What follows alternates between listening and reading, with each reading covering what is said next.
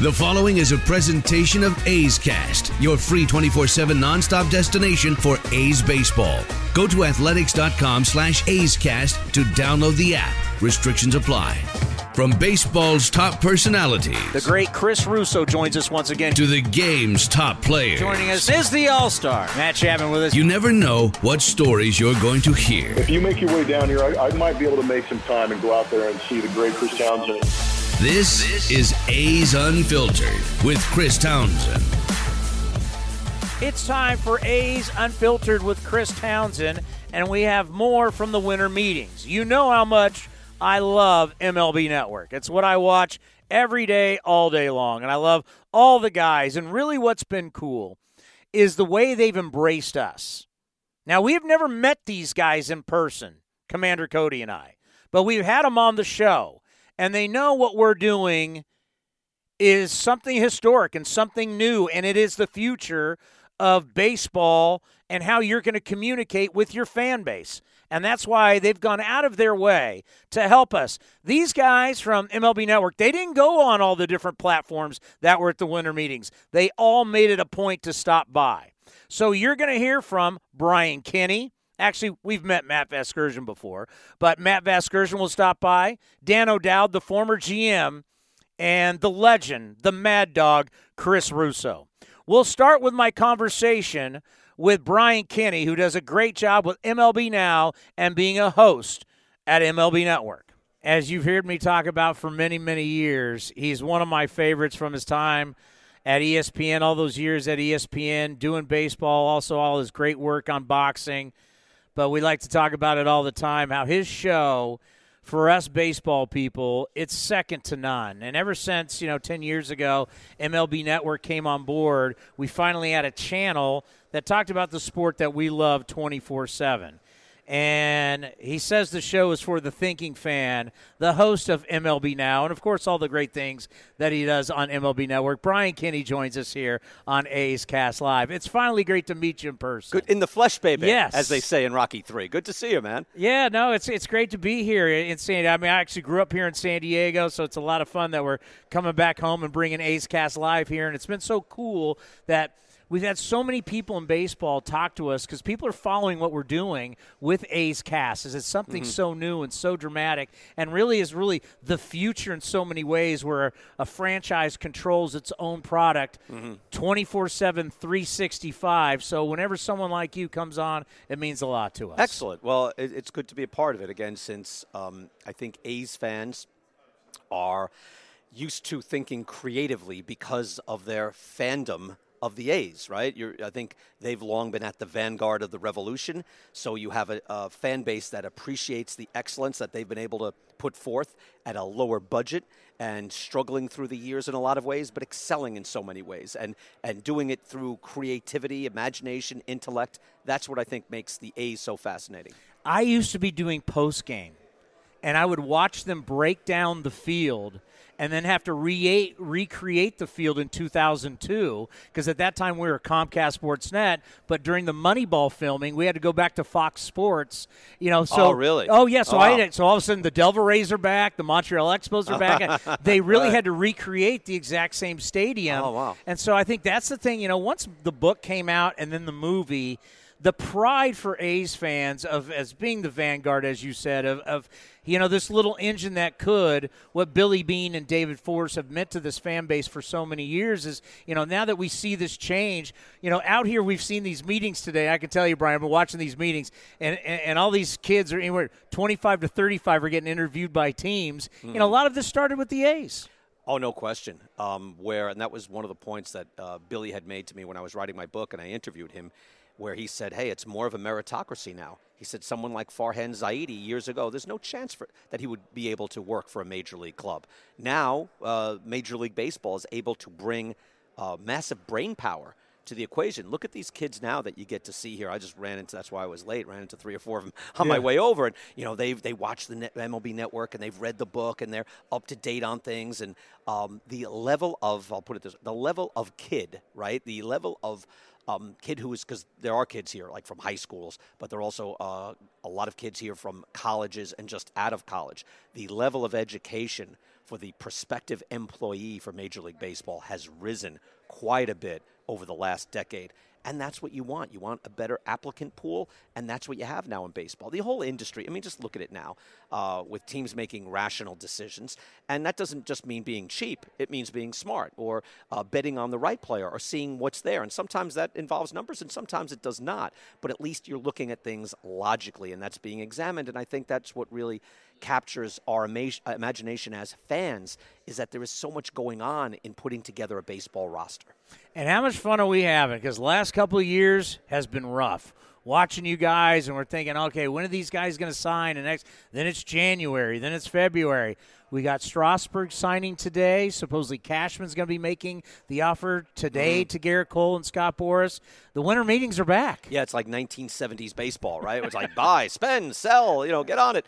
Um, I, I, I found the winter shutdown fascinating in its own right. You know, now, not that I, I don't come here and say, where are all the signings? Well, sometimes, you know, you just have to, you know, talk about what you're going to talk about, whether there's signings or not. And, it's not 1955. They don't have to be in the same room to make deals. You know, they can contact each other. Uh, but yeah, it is more fascinating now that teams uh, are being a little more aggressive. And that's been like a theme of our show for the past few years. I remember a few years ago when the Cardinals jumped out and they, they signed Jhonny Peralta to a deal. I think it was four years, 52 million. So it didn't break the bank, but it was a significant deal. They got Peralta, and I think they got some relief pitchers too. And I often wondered why teams didn't do it that way.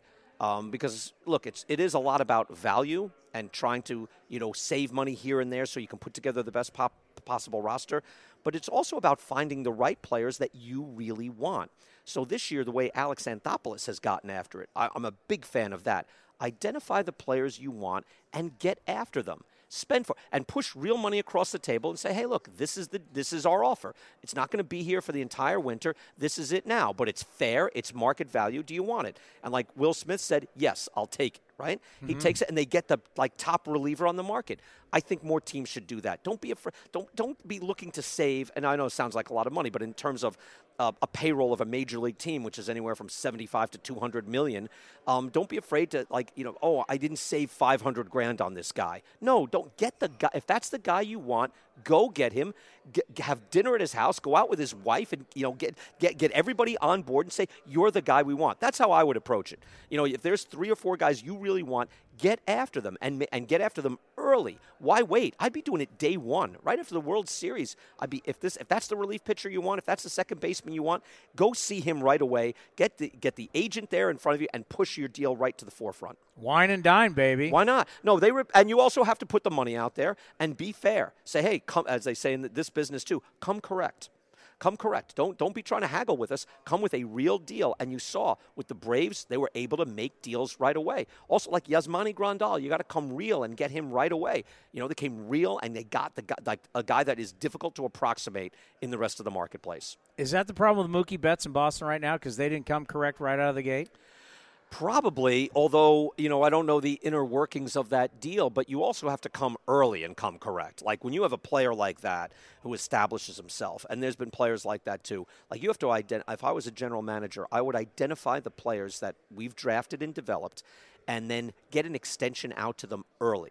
Because the later you wait, the, the less likely you're going to be able to sign them. And now, of course, you've got to, you know, it's impossible to sign Mookie Betts, right? But, you know, Betts is, uh, he's distinctive. He's still young and he fields and he runs at the highest level. Those guys are very rare where a player like that is going to age well. So whatever you can pay one player, you pay Mookie Betts, and that's difficult now for the Red Sox. So I would have ha- I would have to actually look at it like, hey, what year could you have come to Betts? Um, the way the Braves did with Acuna, right? And say, oh, you think we can't sign Acuna? Well, right now we control him for six years, and we're going to roll a hundred million in front of him. He's going to say no to that? No, you're not. But that's coming correct. So you and I are developing a little strategy Yeah. here, right? I Come like at, it. Don't say- come at a guy that you say, hey, this guy would be happy with 50, 75 million. Maybe we can get him. Yeah, what if we came at 100? Now we're ta- now we got him for eight years. Now we own his 20s. Do you want to own you know Ronald Acuna Jr.'s 20s? Yes, you do. I'd, I'd worry about his 30s. I'd worry about hey, uh, Stephen Strasburg's 30s. I'd worry about anybody's 30s. But you draft and develop, and he's your superstar player. Pay that guy. I'm thinking about Gerrit Cole. We know Cashman's coming with an offer. Artie Moreno's got a big check. Then I think about the Dodgers waiting in the weeds and Andrew Friedman. Mm-hmm. What are you thinking with Cole? Yeah, his, his it's also a perfect storm in where he comes in with the goods, also with the ability to change his game, utilizing the latest technology in baseball operations. Right with the Astros, they transform him transform him from a guy who was pretty good and seen as you know kind of a trendy uh, Cy Young candidate to a solid Cy Young guy for the next five years, and you can see it. And he comes with the stuff, the, like the velocity, the movement, and the intellect, and he comes off a, the best possible season. So again, now Strasburg just made 35 per. Well, Gerrit Cole's got to make that. It's got to make that. And is it going to be seven? No, I, I won't do it because Strasburg's starting at 31, and Cole, I believe, is age 29.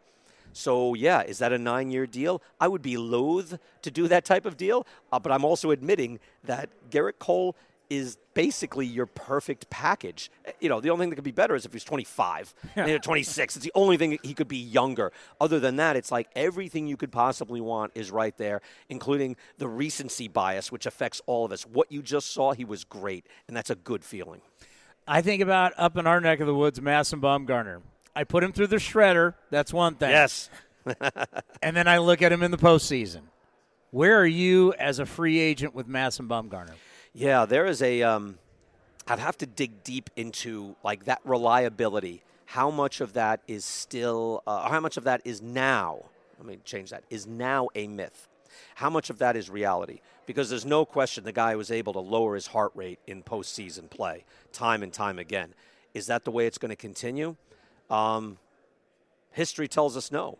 Jack Morris was about the greatest postseason pitcher in history, and then his look at his last couple of starts, his last couple of outings in the postseason, no good. That's why you look back at his postseason ERA and you say, "Well, that wasn't that impressive." It's like, hold on, you got to go game by game. Yeah. And up until '91 or '92, it's like this guy was the world beater and the classic ace, right? The cowboy coming in, cool as could be, and vanquishing you. So, uh, yeah, that's Bumgarner. But are you gonna? Would you bet that that's the guy going forward? I don't know. You oh certainly you would. I would too at a yeah. certain price. But at the highest level price, his production, his regular season production has just fell to a point where, um, I don't know. I'd have. Uh, does he deserve better than Zack Wheeler? Certainly. But would I pay that? I'd have trouble paying that. Let's end on this because I know you're part of the Hall of Fame and what you do at the inductions, and, and I love when you guys break it all down and you put the shows together. And the, the modern era group, we just found out Ted Simmons is going in, Marvin Miller. And I've had a lot of the guys on the show. We've recently had Dale Murphy, yeah. Steve Garvey, Tommy John was just on with us. Yeah, excellent. And you have so much respect for all of these guys and the 10 that were in there. What'd you think about the two that got in?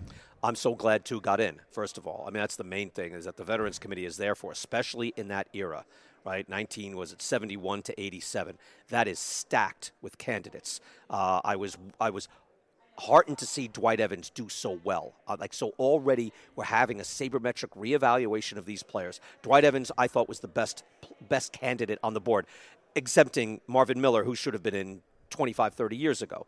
Um, it was an embarrassment to the Hall of Fame that Marvin Miller wasn't in. That's now been corrected. It's too late. He's deceased. Um, many people have a problem with that. I understand it completely, but that at least corrects that injustice. You do the best you can, and I'm heartened to see that committee say, "Geez, Marvin, even with all these excellent players, I would have voted. I could vote for Thurman Munson. I could vote for lots of these guys. They all had outstanding careers. These are all, you know, very, very good candidates. Ted Simmons was probably the most obvious candidate. So this committee, and I, you rarely get to say this, they got it right. Ted Simmons was objectively the best candidate on that list. Even though I prefer Dwight Evans, even though I could make a, a, certainly a case for Lou Whitaker, Simmons as a catcher was just so outstanding for such a long time. He hit at such a high level. He deserved to get in, and Miller should have been in years ago while he was alive. So that said, we've had Trammell and Jack Morris get in from a Veterans Committee. Uh, Harold Baines and Lee Smith. Now, Baines was the outlier in all of this, but okay, fine. But we're getting two at a time. This is something people have a problem with. And I've been a Hall of Fame aficionado for almost my entire life. I now host the ceremonies. I crunch this as much as anybody studies and crunches this. There's room. That's my point. There's room. We don't have to build a new wing. We don't have to go to Cherry Valley. We don't have to go to another town. They say, "Oh, you're to, it's going to be so packed." No, there's room for great players. And Ted Simmons is one of the greatest ten catchers in the history of baseball. Is there room for every position, the top ten players in history? Yes, there is. Well, you talk about room. So I got 14 year old twin daughters. So my DVR is like The Masked Singer, Dancing with the Stars, and Survivor. and they go, What is MLB now? I What? go, Well, that's my show. That's what I watch every day. Wait, how old are your twins? 14. And they're not hip to MLB now yet? You know, I, I steal from you, they don't. Ah, we need the kids. I want that demographic. Oh, I'll that. get you that demo. We We'll help you with that. Look, I've look 53 year old men. I've got them. I, I need I need some more 14, Hey. you know, 17 year olds. Let's Trust me, being in sports radio all these years, yeah, we, we, we got the 50 year Well, olds. I have I've found that that actually, uh, and I'm just talking to a bunch of kids who are in college and a gal who was a senior in high school, and I, I think actually this does bring that that generation of fans into it. It's a generation that is used to looking things up and being able, be, being able to think logically on their own and not having to accept the dogma that has been passed down because they know and they can sniff out nonsense. You have kids, you know, you have twins, they can sniff out nonsense pretty quickly. So, yeah, when you say, hey, this player, this team, this guy is good, this was a good signing, well, why do you say that? That's the next question. And I think that appeals to that generation that you looking, that, that's all this is sabermetrics, analytics, looking at things logically, asking the right questions, and trying to get the best possible answer. this younger generation likes math. Yeah, they do. No, data is look. There's a direct. Mm-hmm. That generation also can see there is a direct connection between the data and the physical world, and that's what baseball illustrates better than anything because of the repetitiveness of the acts. Is that you can see it again and again, and that's everything. Whether you're building new roads, building a a highway, how many people could fit on a subway, how many on a train, what do you need for infrastructure? That transcends baseball. Your show's my favorite. It's an honor to have you, on the I'm, program. I'm glad I have you at least. hey, you got me. but I want your kids too. You- Give me your children. you, you, you know I'm there for you. Thank you, Chris. I appreciate that. From Brian Kenny to one of the biggest A's fans out there, this guy's flying the A's flag everywhere for us. And whether he's doing Sunday night baseball for ESPN or he's doing baseball or doing the morning show or whatever he's doing at MLB Network, Matt Vasgersian loves the A's. He loves baseball, and we love having him on the program. And Matt Vasgersian, longtime A's fan, Bay Area guy, who does an unbelievable job with the MLB Network, whether it's the morning show or whether it's the shows in the afternoon or ESPN Sunday Night Baseball, being the voice of baseball now. It is always an honor to have you on the program. Good to see you, Chris. Uh, They'll always wherever they allow me, I'll um, I'll be I'll be happy. Because it's a trip. It's like you're doing the morning. The next thing you know, you're doing like intentional talk. Yeah. And, and then you're you're hosting like during the season. You'll host in the afternoon. So you're kind of all over the board there. Yeah, I guess, uh, and that's okay, right? It prevents boredom from settling in or rigor mortis, either one of the two. It's good. I'm lucky, and um, I love being out there at MLB Network and you know covering the game that I love the most. It's I'm a pretty lucky guy actually. And the Sunday gig is pretty pretty great. Sundays are fun. We just got the schedule announced uh, today. Uh, no A's game on there, unfortunately. At least not that I. I mean, that would have been the first thing popped off Back to back me. 97 wins. We can't get on Sunday night. No man. It's it's the I don't get the. Uh, believe me, if I was making that decision, it would be a series of games in uh, Seattle, Oakland, and other places in the West. But um, you know, you can only have one a week, and uh, they do a pretty good job trying to maximize the eyeballs in that equation. And it's there is some fluidity to it too, in case somebody reels off a 20-game winning streak or acquires a blockbuster player midseason. It, they can they can change those things. We can flex, as we say in the NFL. Flex, that's right. Flex is the TV term, right? Yeah, you got it. So I was just talking about this because obviously Boras is in a lot of control of what's happening here Right. in free agency in the winter meetings, and it was obvious Strasburg was a guy that did want to leave. Washington has now become home, even though he's mm-hmm. from San Diego, and you know he got the deal done. But with Gerrit Cole, it's completely different. Too many times we give Boras maybe a little too much credit. Is the agent does work for you, mm-hmm. and you have two clients that look like they have different needs. Mm-hmm. Yeah, I, you know, I mean, Scott is really good at his job. Clearly, he's he is the biggest power broker in the game, much to the chagrin of 30 owners. He's good at this, and there have been many years, and I could probably go back and remember uh, time, date stamps, and players where he's had a limited number of openings. He's had players express interest in where and for how much, and he's figured out a way to move the pieces on the game board around to maximize everybody's dollar and keep everybody happy. I think it was the year that he ended up putting Derek Lowe in Boston and Magglio Ordonez in Detroit. and Derek Lowe wanted to pitch for the Tigers because he's a Michigander and he wanted to go there. Uh, but Scott knew about where the dollars were, where the needs were, ended up engineering a, a deal for Boras to go, for uh, Lowe to go to Boston. Worked out great for him. He put Magglio Ordonez in Detroit where that money was and worked out great for him.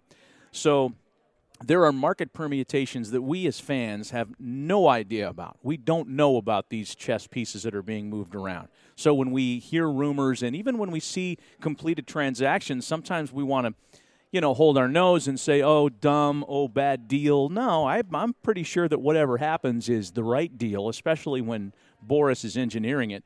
Let's hope, as A's fans go, that it's out of the AL West see a Gerrit Cole. Yeah. Don't have to deal with you four times a year because yeah. he's that good. Uh, I, I, can't see it going anywhere other than New York for him. And I know there's a lot of heat around the Angels and very sexy to talk about. Joe Maddon and Tony La Russa is now an advisor, and Billy Eppler's really good at his job, and there's a lot of energy there, and they've got Ohtani and Trout. Um, I, how much more money can one team spend? So $425 million for Mike Trout. They just backed up another truck last week for another 350-ish for the land and the stadium. So are you telling me that they're going to spend a billion dollars in a month and a half or whatever, 3 months on two players and a land acquisition? How much more money can they spend there? No, I, I I'd be shocked. And I've been shocked before, but I'd be shocked if it's the Angels for Gerrit Cole. I really would. You know what I'm rooting for? I'm rooting for the Dodgers to come in strong. Just get them out of the American League. That'd be fine, right? Get them out of the American League. Put them with the Dodgers. You know, they're they're kind of laying. I've been kind of saying this to everybody. They're the kind of the big boy laying in the weeds right now. Yeah, yeah, and a lot of the speculation around the Dodgers has to do with the trade market, and there are people that are drawing lines between uh, like a Francisco Lindor trade and then all the this trove of prospects that the Dodgers have developed over the last few years, and that's really, for me, Chris, that's the separator between what the Dodgers have done to win seven straight Western Division titles and the rest of that division. It it isn't just that they're writing the biggest checks. They do write big checks. They were able to keep Jansen, keep Kershaw with with big money but they have drafted and developed better than anybody in that division. A lot of that stuff has been from their own brain, if you will. Uh, I mean, Bellinger, and then the new group of guys like Gavin Lux and Will Smith, the catcher, Joc Pederson, who's been there for a while. Then they found these diamonds in the rough, and unfortunately, Max Muncy is one of them who ended up on the A's scrap heap somehow, and the Dodgers turned him into a 35 home run a year star second baseman. They've been smarter than everybody else, in addition to being richer. So that's a tough nut to crack. And if Gerrit Cole were to go to the Dodgers, get him out of the AL West, Get him away from the A's? I'm with you. The Max Muncy thing is mind blowing to me.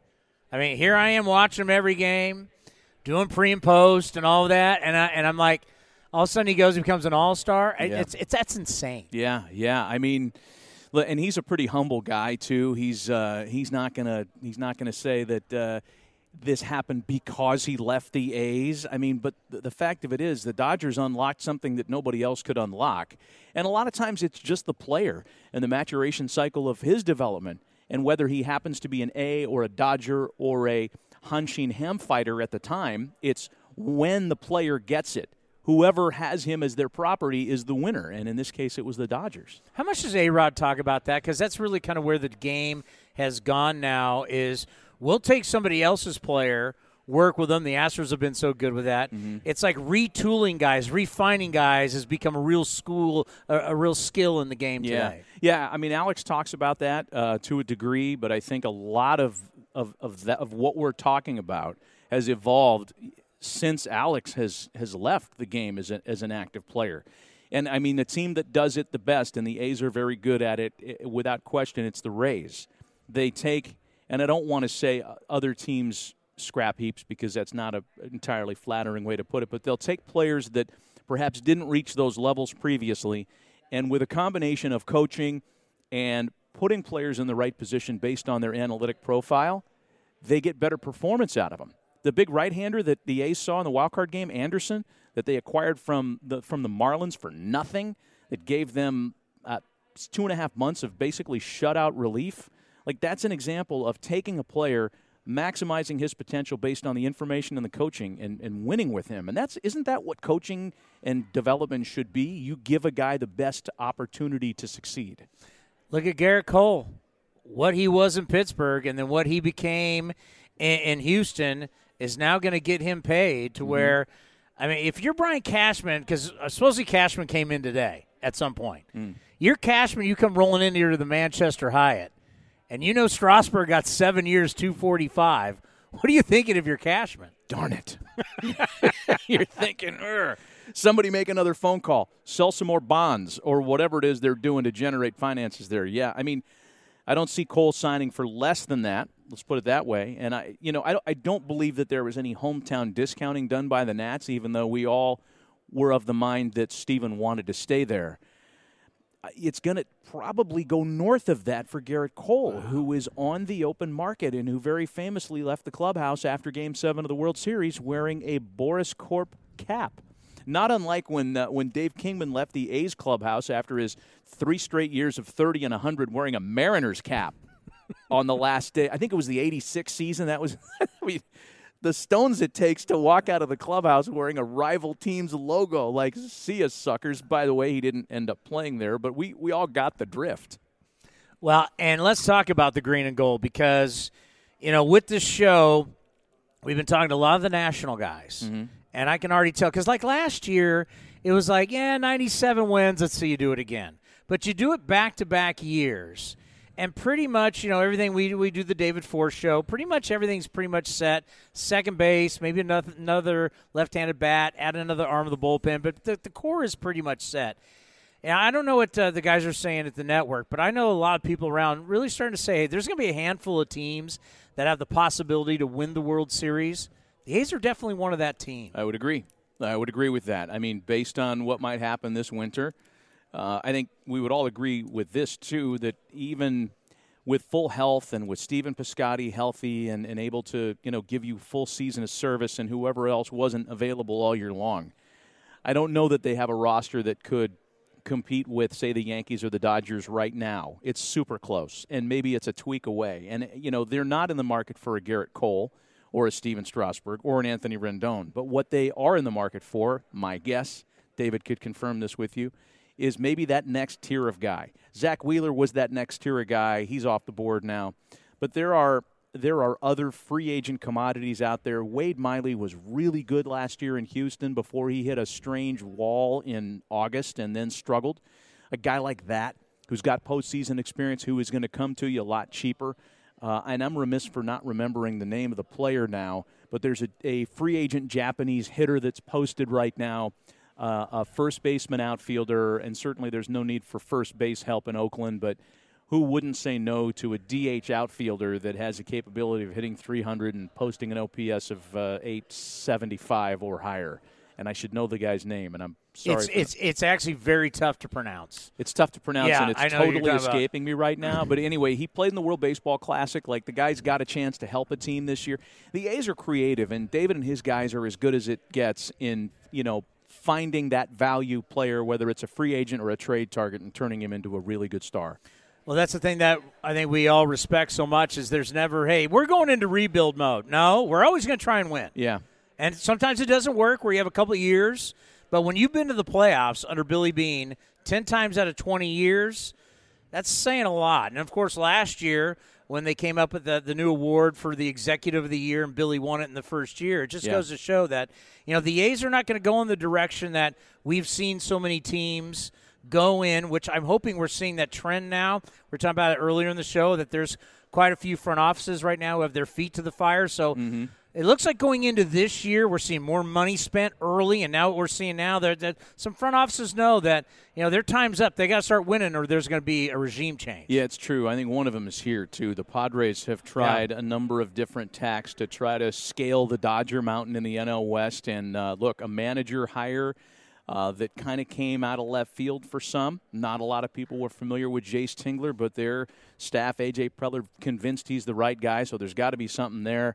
Uh, they've tweaked the roster a bit. Uh, you know, they bring back Drew Pomeranz on a pretty lucrative deal based on a good two and a half months after he got traded from the Giants to the Brewers last year. So yeah, they, that's one of those teams with with a quote unquote foot to the fire. But you're right in your in your take, and I think everybody agrees nationally too, Chris, that the A's are not one of those teams. There's a successful model in place. They're winning. uh, without the largesse of the monster payroll teams like the, the Red Sox and Cubs and Yankees. And for those reasons, everybody everybody kind of looks at the A's as being dangerous every year. Dangerous, and then that takes me to Houston. So we'll use the word dangerous for the A's. Can you use the word vulnerable for Houston right now? Oh yeah, oh yeah, for so many reasons. That the subtraction of Cole alone puts them in the vulnerable category with all the hand wringing that's going on around this sign stealing scandal, and by the way, I find it curious that we just have stopped talking about that for some reason because there's no new news, but I can guarantee you that it's being taken pretty seriously on Park Avenue. And you know the the the now proven to be accurate accusations of the garbage can banging and all this stuff that this John Boy guy on on Twitter verified with video that happened right? So they can't say, no, that didn't happen. It happened. We see it. We hear the accusations, and there's video proof of it. What the speculation is now is that was there something even more diabolical happening there in terms of an advantage gaining scandal? In other words, you get the signs, and then how are you conveying that information to the guy at the plate? And I don't want to I don't want to fuel the fire of speculation here because there are a lot of wild things that have been suggested as to what actually happened. Wild, there. wild. You've probably heard the same yeah, stuff. I mean, it's I like mean, really. If that was going down, then man, the league's got to come down hard. Uh, if it wasn't going down, and I, as a baseball fan, hope it wasn't, then somebody in Houston needs to make a public statement about it, right? Because we haven't heard anything from their guys, not a thing and whether you know you think that the manager or the GM or the somebody representing the organization needs to address what they did, which has been proven, and the allegations that are out there, proven or not. Because if people are spending the kind of money that they spend and they're going to these games and they don't think it's on the up and up, it's not good for the sport. And not to mention, like, think of some of the players. Like Alex Bregman is one of the most talented stars in the game, and you can say that for a half dozen other guys on that roster. Now they have to deal with this, right? And it's it's it's seen by some in the baseball world as a little bit of luster off of their stars. And that's really unfortunate that we should be looking at those players as anything other than superstar talents, which Bregman is. But now, in the back of your mind as a fan, especially as a fan of a rival team, you're going to be look, looking at them going, Mm hmm, what kind of you know what kind of unfair advantage did you have the last three years that nobody else did? I, it's it's a rotten conversation. That's why I feel strongly that the Astros need to at some point make a statement about it. Yeah, uh, my my producer Commander Cody came at me with that. Well, we should we look at Altuve winning the MVP? I said slow down. Altuve was way better on the road than he was at home the year he won the MVP. Yeah. So I don't want to take anybody's MVP away because I love Altuve. I think he's going to be a Hall of Famer someday. But Agreed. yeah, just just that speculation is just it, it's not good for our game. When right now, like what we're seeing here in San Diego, baseball's doing well. You know, there's yeah. a lot of interest in, in the money that's being thrown around, and you know, and at some point, you know, once we get past the pitchers we, we got a third baseman who just lit it up in the postseason that needs to get paid. Right, that's right. Um, man, I, boy, I mean, the that's across the bridge when it gets there conversation for some, but for those like yourself who are in this every day, Semien, Chapman, Olson, like the core, man, I hope they can keep this group around because we all remember the tough decisions that the A's had to make around the Giambi, Tejada, Chavez teams there was money for one of them, and it was Chavi. And it, there wasn't a right or wrong answer there. They could only afford one of those guys. And Giambi went on and had the big years in New York, and Tejada same in Baltimore and, and Houston. And it broke up the band probably three or four years prematurely. And I hope to goodness that doesn't happen with this current vintage of A's teams. What would a new ballpark mean to you? It, it would mean just that. It would mean the opportunity to keep everybody around. It would mean we could stop the kvetching about we don't have the revenues, and the A's don't do that. By the way, to their credit, they don't they don't pull that fire alarm. It's it's everybody in the media that talks about it. And I also, as a you know a kid that grew up in the East Bay that cut his teeth going to games there, I hate hearing the Coliseum trashed as often as we do by people that have never been there. People in the media who take shots at the home ballpark. We know it's old. We you know we get it, but it's it's our park, right? So Bob Melvin has done a great job preaching the message to the players embrace the home ballpark. There's a ton of foul territory here. The fan experience might not be as good or it might be different, but from a competitive standpoint, cash in on that foul territory. And, uh, you know, ask Homer Bailey about it, right? Ask Tanner Roark about it. They loved it, those guys. And there'll be another group of pitchers that love it this year, too. MLB's last dive bar is what we're calling it these days. Oh, that's nice. I think the New York Times. By the way, I didn't know that we dropped a Commander Cody on you. You know, Commander Cody actually filmed a video at Kwik Way in Oakland. You know that Kwik Way place by the Grand Lake Theater? There was I, I, see again. This is my early onset dementia that's really getting the best of me at the age of 52. I can't remember the name of the song. I can't remember the name of that Japanese free agent. I can't remember the name of the Commander Cody song that they did the video at Kwik Way. But you're Matt Vasgersian, so you're good. Yoshitomo Tsutsugo. I told you it's not an easy Thanks, one. Jim. Yeah. Gee whiz, how do you forget that name? Hey, thank you for letting us steal her from from you guys. She's She's she the best. Still so, so sorely missed at our place. Not, not to speak ill of anybody that's attempted to replace her, but there's only one, only one of her, unfortunately for us. She is special. Yeah, you guys are lucky. Hey, thank you so much for stopping by. It Yeah, means a lot. And you know, you hey, guys. this fan base loves you. Yeah, thanks. I They mean, they know you're repping, but they know you're from the East Bay. They know you're a Bay Area guy. Homer, I'm, I fly that A's freak flag around in Secaucus, New Jersey, and everybody's like, "Yeah, yeah, we get it. You're from Oakland." No, you don't get it. Actually, you you don't. Well, hopefully we'll get flexed, and we'll see you out in Oakland. I'm pushing for the flex, man. If it happens, you'll hear from us. Enjoy the rest of the meetings. All right, Chris. Thanks, man. Matty V is a good dude. I mean, he really, really is, and I just love how he uh, he represents the green and gold. One guy I've never had on, and I've always wanted to have him on, is Dan O'Dowd, who was with the Orioles, and then he was there for the heyday of the Cleveland Indians in the mid '90s, and then you know he took over one of the toughest jobs there is and that's being general manager of the Colorado Rockies. How to win a mile high up. And since leaving the Rockies, I think he's fabulous on television. Because you're around all these analytics people, you're around all these these former players. Somebody has to be real. Somebody that really knows how to run an organization.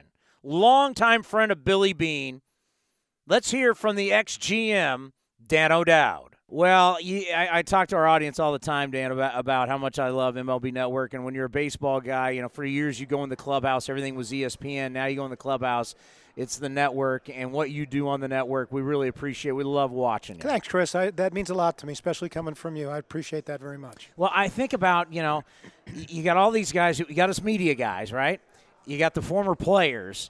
It's so nice to have the former GM, the perspective of the front office, because front office work in baseball is so complicated. I'm not sure everybody understands, you know, the difference. You know, we live so much in a football world. Football doesn't have a minor league system. The draft is completely different. The scouting is completely different. We have world, we have scouts all over the world. I mean, Correct. it's a total different world for for baseball GMs. Yeah, you know, actually, it's like running a major Fortune 500 company. I mean, it's that complex. Your budgets now are complicated more than ever. The, the volume of data that you have access to is really overwhelming. And so, you know, you're managing front offices in my career have grown exponentially. I mean, they're they're not just doubled in size; they're quadrupled in sizes. So, you know, and with that becomes a more difficult process to manage day in and day out. And you know, the unique part about the GM job is probably as a CEO has to manage the board of directors and then manage all the people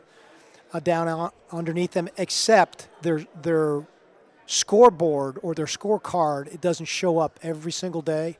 In that job, you're managing up, and which is really hard to do with your ownership group. And then you're managing down, and, and that manager GM relationship is probably one of the more volatile relationships in the game because sports are based on emotion. And if you're good at your job as a GM, you have some emotion. And if you if you're good at your job a manager, you have some emotion. So the more experience you get, the more you learn how to to uh, channel those emotions appropriately. But that's the challenge of the job. I mean, you you are on call all of the time. You know, I think about the job from a standpoint of we see ownership when teams win. You don't see ownership a lot when teams lose. And you're the guy that constantly, and I think Moneyball showed it where Billy's begging for more money from Steve Schott to get Yep. Rincon. People don't realize the relationship between the, you know, we have all these fancy titles now, whether you're VP of this or president of baseball operations, but the relationship of constantly dealing with the, the owner is something people don't get to see. You know, and I call it the political capital bank. You know, um, depending upon your s- success as a GM, the greater political capital you have in your bank, the less success you have as a GM, whether that's wins and losses on the field, trades you recommended that didn't work out, free agents that you wanted to sign that did well or did poorly. However, that ledger swings, you know, totally changes your relationship with the owner and, and your credibility within his eyes. And that can be tenuous at times. And I think about the meetings. How much have they changed over the years for you? Yeah, I've started coming to these meetings. Hank Peters, who was my mentor in the game, started bringing me to these meetings when I was very, very young uh, in Baltimore and then in Cleveland. Those meetings were fascinating to me because you know you go into Jack McKeon's suite, Trader Jack. He'd be smoking a cigar, and uh, he be he would just tell stories, and then you'd get to making a trade talk, uh, sitting in a room with Pat Gillick, and you know his warmth and friendliness. You always felt like this guy wasn't trying to take advantage of you. He was really trying to do what was right for his club, but also be totally forthright with your club. And but it was those meetings that you'd have. So you know you used to schedule meetings. Your assistant used to schedule meetings with other clubs. So you decide if you were the senior um, general manager in the relationship, they'd come to your suite. If they were the senior GM in the relationship, you'd go to their suite out of respect. And uh, through those discussions, you created relationships, which I can't tell you how much helps you uh, as you go down further in the season when you want to make trades. Don't anybody tell you it's just about the data and it's just about the scouting reports and the information. It comes down to relationships too. People you trust, people you know you can get a deal with, done with, people that know aren't trying to take advantage of you, even when they have the leverage in a negotiation. But that starts with creating relationships. Now, it's from what I gather, because I haven't done this now in almost five years, it's texting and it's emails, and I don't think that's good for the game because I do think it is a game that's still based in fundamentally surround relationships. So Billy Beane's hired in 97 after the season. Cashman was hired in 98 just after the new year. So they're technically the two longest. They are. At 23 They get the years. biggest suites here at the hotel. that's how it works. Hey, think about that. 23 years running a franchise. That's Talk about these two guys with, with Tremendous. You know, to go through all the ups and downs and just to be able to maintain their passion and their love and their desire to continue to do the job, it's it's it is a nonstop job. I know when I left Colorado and I was a GM for 15 years, I was fried. I mean, I was emotionally, physically, I was worn out with the job. So it's remarkable how b- both of them done it differently because everybody's got a different personality and a different way they approach life. But it's remarkable, and my respect for both of them are immense. Billy is a dear friend of mine, and I just have so much respect for his staying power. But at the same point in time, where that length of time does allow you a competitive advantage is wisdom. You know, you know really what you need to focus on. You know what you can delegate. You, there, you know there's a rhythm to your organization, and you, you have a pulse of that. So as the longer you're in a job, the more comfortable you become and really understand the ebbs and flow of your own organization and the game itself. Would you be comfortable signing a pitcher to a guaranteed contract of 300 million? No, but I will say this. You know, there's if you think rationally about any free agent signing of a large amount, basically you're never going to sign a free agent. There's no rational argument that any of these deals ever work out. I will tell you that I do feel there's a better chance for the elite pitcher for that to work out than the ones that are in the middle or below with what I call maybe an overcommitment. Simply because those guys, one, they figured out how to pitch. Like Strasburg for me has now gone from a, a, a true power guy coming out of San Diego State to a guy that really, really understands the art of pitching. He's backed off his velocity. He's using his changeup a lot more. He's got he's gone away from his slider, which was I felt was causing some issues with his arm, to more of a, a really hammer breaking ball. And he doesn't. He's not a max effort guy. I mean, he really has figured out. Scherzer's done the same thing to some degree. He might be more the, the freak than anything. And so I think those guys have figured out how to maintain their stuff, like John Smoltz did for years. Um, so I think they're a less of a risk. The other ones that are, for me, even a bigger risk are the ones that haven't figured it in yet. the Noah Syndergaards that are your max effort type, I just don't think are sustainable within our game. Now, the bigger issue is from a payroll construction standpoint. Guys, unless you have, Chris, unless you have just huge payroll flexibility, you can't tie up that large a percentage of your payroll on any one player unless your payroll has a chance to be pushing 225 to 250. It, the math just doesn't add up in trying to put a competitive team aggregately all around that particular player. Once Cole goes off the board, so we've now seen Wheeler's gone and Strasburg's gone. Rendon at some point is going to sign. Who do you think can be the real steal here that's sitting out there?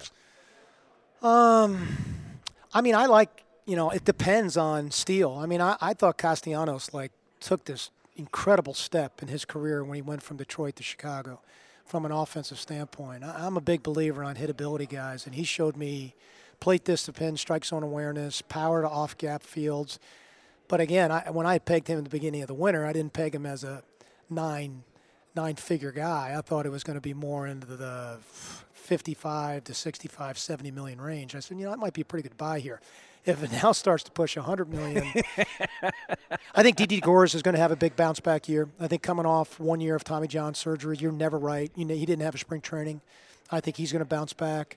And that second base market is really loaded with players, and I think the A's might dip into that pool. And I do think there's some really, really good buys in that pool strategically, you know, on one year deals that, uh, you know, you could get tremendous value for what the expenditure might be. Well, I, I know you got to get going. I just want to say the thing that I love about you on MLB Network on all the different shows is that you bring it kind of back to reality. Right, I think some of these guys they live in this baseball bubble, this baseball world, and you got to sometimes pop that bubble and be like, guys, this is how it really goes. Yeah, well, yeah, it's great to play fantasy baseball until you're the one actually trying to put a team together. No doubt, and, and in Colorado, wow, that was just not easy. Yeah, that was a tough that tough gig. You know, I, I will tell that was a humbling experience for me. I can honestly say I didn't figure it out. Um, I understood some of the pitching challenges when I went there. I never really understood the home road differences offensively were as challenging for me personally. And then when you add on the physical wear and tear from a rest and recovery ballpark of the ballpark and altitude, it just created – it is a really difficult personnel model. So, saying that your windows are short. So, when you have an opportunity to win, you got to win because you don't know the residual blowback on that the following year. I think the Rockies were a perfect example of that this year. When the ballpark played the way it played this year, honestly, that that is no one's fault. You have to survive those kind of seasons, not overexpose your players too bad. Take a step back and try to do it again next year the personnel model is different than any other professional sports in any vertical at all. It's just a completely different personnel model.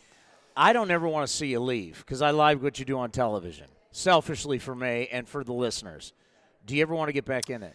No, I think you know the way the game has now um, turned. Um, I mean, I'm a lot of things. Young is not one of the boxes I am anymore. Not old in any sense of imagination. Still alive from an energy standpoint, but the game has just trended a lot younger than I am right now. And, you know, once you get off the treadmill and get away from it a little bit and you realize that there is a quality of life out there, you know, those, it makes you a little bit more apprehensive because to be good at those jobs, you got to be all in on them. And all in, you definitely pay a price. TV's not a bad gig. It's not a bad gig. And speaking of your TV gig, MLB Network's coverage of the winter meetings will be live from San Diego coming up today at 5 o'clock with MLB Now, and you will be on the I set. will be.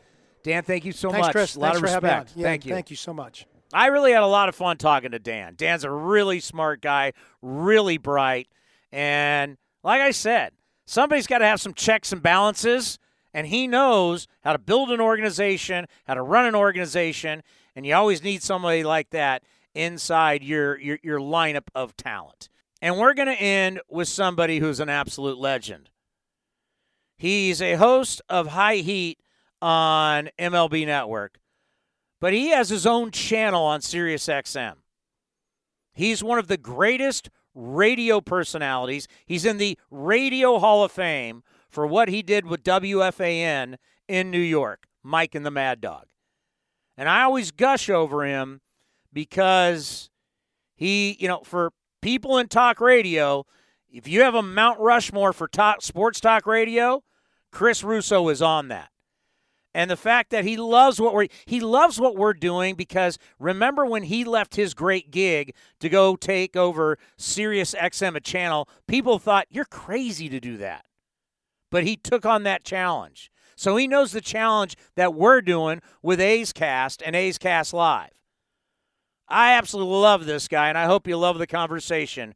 Chris Mad Dog Russo. Well, you know how much we love having Chris Russo here from MLB Network, and of course, what he does for SiriusXM. And, you know, I first want to start this out because now that we're face to face for the first time, I love that they did the documentary, The 30 for 30, on you guys, Mike and the Mad Dog, because appointment radio as we knew it is gone. And you guys, whether it's political talk or whatever it is, sports talk, a lot of people are not going to remember that. I love that they did that documentary because what you guys meant for our business back then was so huge. And I think it has to mean a lot for you because it's so much about your legacy and your career. Well, as Karl Ravech once told me, how does it feel like seeing your eulogy when you're still alive? I, I said that a couple years ago. Yeah, they did a very good job. Uh, Ted Shaker used to work at CBS. Yeah, the, you know, put together Brent and all those great studio shows for the CBS, uh, but the uh, NFL today. He lives in New Canaan. Uh, so uh, Connecticut, where I live. So it took them. It took them two years to do it. Um, uh, we would have loved 90 minutes. We got 60. Uh, but they did a very, very good. They did a superb. It captured us, is what it did. And uh, you know, to be the sports talk radio guys to have a doc 30 for 30 yeah. on ESPN. I mean, that's something that you will never ever uh, get a chance to experience again. And how many radio guys are going to get a 30 for 30 done on you? So, and here's the funny thing uh, that I never forget. It aired, it, it debuted in July. Right before that, the documentary before that was the history of the Lakers, and it was the Lakers Celtics one. You know, the Bird Magic Yeah. and the five part episode. And they went to a break after Bird had won his third straight MVP. You know, they did a uh, did their break, and the first commercial after the break was previewing the next 30 for 30, which happened to be me, Mike, and myself. So here it is. I got Larry Bird winning his third MVP. Go right into a break, and there's Christopher, Mike Francesa, Christopher Russo. Now that is going to. I'll never forget that as long as I live. So there you have it. I must have seen it 25 times. They did, Oh, artists. They did a good job with it. They yeah, and, and you mentioned Brent, so I, I, I do the Raiders sidelines. I, I, oh, you do the Raiders sidelines. So I work with Brent Musburger. Oh, I love Brent. Comes on every Friday. so Yep. it's like when, when, when, when you're talking with Brent, we're in the hotel bar or whatever, and his son is our spotter. It's like oh, the son is the spotter. it's just like history. Like when he just starts talking, and next thing you know, it's O.J. Simpson. It's this. You're like, I mean, it's sports history. and it's a joke that he does not have the Rozelle Award. You know, he is not in the NFL Hall of Fame. He Really? started the NFL Yeah. today. Uh, you know, Andrea Kremer's in there, Chris Berman's in there, who I love. But how has Brent not been honored by the NFL by by Canton? This is Brent Musburger. He is the reason why there's these NFL pregame shows. I brought that up to Brent. He hates to talk about it. Yeah. But I love Brent. But yeah, th- there's an example. Here's the thing that Mike and I have it as an advantage. We were pioneers. You know, weren't the pioneers the first people to do sports talk, but we were the pioneers to do this, you know, the two man team, you know, four hours every day. The 90s, the teams in New York were good. Yeah. So when you get that pioneer label, it sometimes can carry a long way. so what do you think of the meeting so far? We got some signings. We got some action. Yeah, Strasburg, very, very important right out of the gate. I think Cole's going to end up with the Yankees. Uh, whether it's by Thursday, I'm not sure, but I think Cole will end up with the Yankees. I think Rendon is going to be with the Dodgers. That's what I think. I think the Dodgers will not go after. I think the Yankees will give you know Cole around 280 million. I think Cole will have to make a decision. He probably can get a little more from the Angels because they're desperate, but the Yankees give him a chance to be in a pennant race every year. So I think he'd be smart to sign with the Yankees, who want him, who obviously went out to San Diego last week to meet him in Anaheim, sent the whole contingent out there. So I think Gerrit Cole, I think that he'll end up at the end of the day, he'll end up as a Yankee. Strasburg at the Nationals to me was a no-brainer. They have to bring back the World Series MVP in that market, uh, and they can cobble up. They can cobble up an offense. They can figure out who's at third base. You can't replace Strasburg, although he's great. You can replace Rendon, so I thought that made sense. And I think Lindor could get traded here. Um, I think the Betts thing is.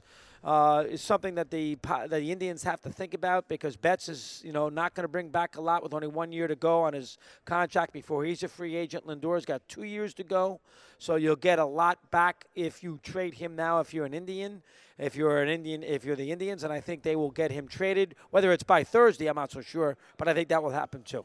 Don't the Dodgers now that they're under that luxury tax hell and they've got all this talent in the minor leagues? They came up short again last year don't they need to make some moves this offseason? Well, I think that's where Rendon will come in. Um, I don't think they're going to. I don't think they're to get Cole. Uh, you know, they got a lot of pitch. You know, they lost. They're going to lose Ryu. I know they need a pitcher too because Ryu's going to leave. I guess.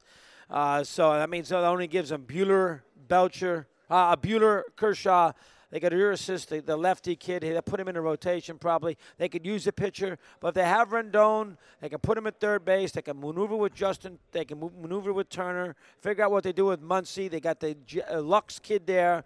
Uh, they need a they, they need a couple of people. That's not Friedman's way to spend a fortune. Um, so we shall see. I tell you one thing: the Dodgers are very annoyed at the Astros. They think they had their World Series gypped two, in 2017. Now, I don't go quite that far because the Dodgers did win a game in Houston in that three games there, the one postseason game that that 2017 team lost. But I do think that the um, uh, I do think the Dodgers are really upset about Houston, and I think that has spurred them. So maybe they do go out there and make a big maneuver, and they haven't won since '88. But I don't think it's going to be Gerrit Cole. Rendon, I can possibly see with the Dodgers. Well, I can tell you who also is not very happy is the Oakland A's. Ah, That's a good point. And I can tell you the Oakland A's are one of the teams that have complained to Major League Baseball. So this is no secret. No, no secret. Major League Baseball knew this was going on. They didn't do anything about it. And so that makes us wonder is this happening in 16, 17, 18, 19? Think about this, Mad Dog. You won 97 games as the A's. They won 107. It only gets you into a wild card game, and then you've known this stuff's kind of been going on. I mean, how do you feel if you're Oakland? I understand that. Now, I, am not sure. I think sometimes the perception might be a bit little is bigger than the reality. I mean, they lost four straight home games to Washington, so I don't think it's. I, I think it helps you a little bit. I don't know if it helps you 10 games worth, but I do think that. Um, you know, it tells you with Fiers saying what he did, that tells you that Oakland runs a clean organization because he wouldn't go out there and kill the Astros if, in fact, the team that he's on now is doing the same thing. So I think that, uh, you know, that tells you a little something. And I think, obviously, Houston is going to get themselves in big trouble. I mean, if it was me, I think that uh, the is going to get fined. I think the GM will get suspended for a lengthy period, maybe a season. I think Hinch will get himself in big trouble, and I think they're going to lose some draft picks. And uh, this will be, you know, never again screw around with electronics to steal signs. I think they will come down hard on him. This is a big litmus test for um, Manfred, who's also got a lot of the minor league people upset at him right now at the minor league 42 team retraction scenario. So he's got to deal with that too. But I think he understands, Manfred, that everybody's watching him. I think he'll do something pretty severe. I really do. When, I don't know. I would say within probably the next month. I thought it might be done by the winter meetings. I don't think that's going to be the case. I think probably before spring training, you have an answer from MOB. So on your show, SiriusXM, did you address the Belichick? The accusations of Belichick. I, I, haven't been on yet, and okay. it just so I, I will. Pro- I mean, I don't think that that seemed to be an accident. I don't think they would be. Uh, do they need to do things on the Cincinnati Bengals? I mean, I can't think Belichick would be that dumb. And Belichick is such a great coach anyway. I think they learned their little lesson with the whole thing with Spygate to a degree, Deflategate. So I'll give them the benefit of the doubt this time. I have not addressed it yet. I'll probably get into it a little bit down the road. And the Patriots are not going to go I don't think right now, and I, I, didn't think this a couple weeks ago, but I don't think the Patriots are going to represent the AFC in the Super Bowl. I think not having home field with that offense, they're going to be in some trouble here down the road. I think they'll probably win a game at home. I don't think they're going to beat the Ravens in Baltimore if it's the team they play. So getting back to baseball, I think of two guys right now. Once big names are finally off the board, I look at two guys, two guys that were both in the Bay Area, Madison Bumgarner and Josh Donaldson. How much do they pick up? Because there's there's people well, need help with starters and people need help at third base. I think they, uh, the Donaldson got a break that they re-signed Strasburg because if Cole Lee, if um, Rendon leaves, that gives him another team that will bid on him third base with Washington. Because I think Washington would be interested in Donaldson. He's got the Braves sitting there too.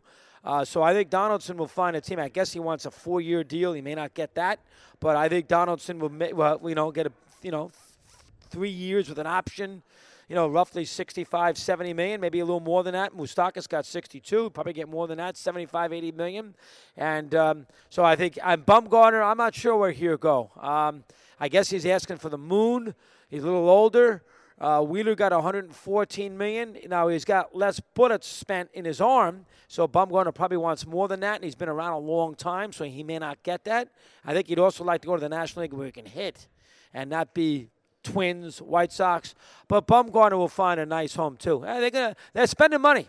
So the association's not the player association will keep their mouth shut because baseball is spending a lot of money right now. Teams have got a Moustakas got a fortune, Grandal got a fortune, Wheeler got a fortune. Hamels got 18 million. Will Smith got 40 million. 245 for Strasburg. They're spending money here this offseason. That bodes well here for some of these other free agents. And really, a, a record last year after the World Series and all the extensions. I look at it. Why would anybody want labor stoppage? Everybody's getting paid. Right. Well, last year the the middle guy didn't get paid. What what you have seen here is when teams feel there is they're ready to make that next step, they will spend the money. That's what you see. The Reds felt like they needed to do something. Moustakas. Uh, you know, the White Sox close to making a big push. Grandal. Braves, two years in a row losing, get a pitcher, get a closer. So you have seen teams here. Obviously, the Phillies are a big market last year, not the postseason. Here's Wheeler. So you have seen certain teams when they're close, they feel they can make that next push, they will spend the money, which, which is good for the sport. Let's end on this. Winter meetings, a lot of talk about changing the winter meetings. Like, putting out this type of deal that if you sign a guy, maybe you get some luxury tax help, and like like a lot of changes to beef up this next few days. What would you like to see change here at the Winter yeah, Meetings? I, I've you know I know that Verducci said that a sort of a luxury tax rebate if you sign by the Wednesday at six o'clock. Maybe put a moratorium on trades.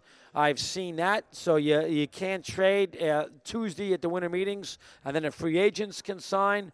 You've seen a lot of things. They, uh, they so far we've only had Strasburg, right? So we need something in these next 48 hours.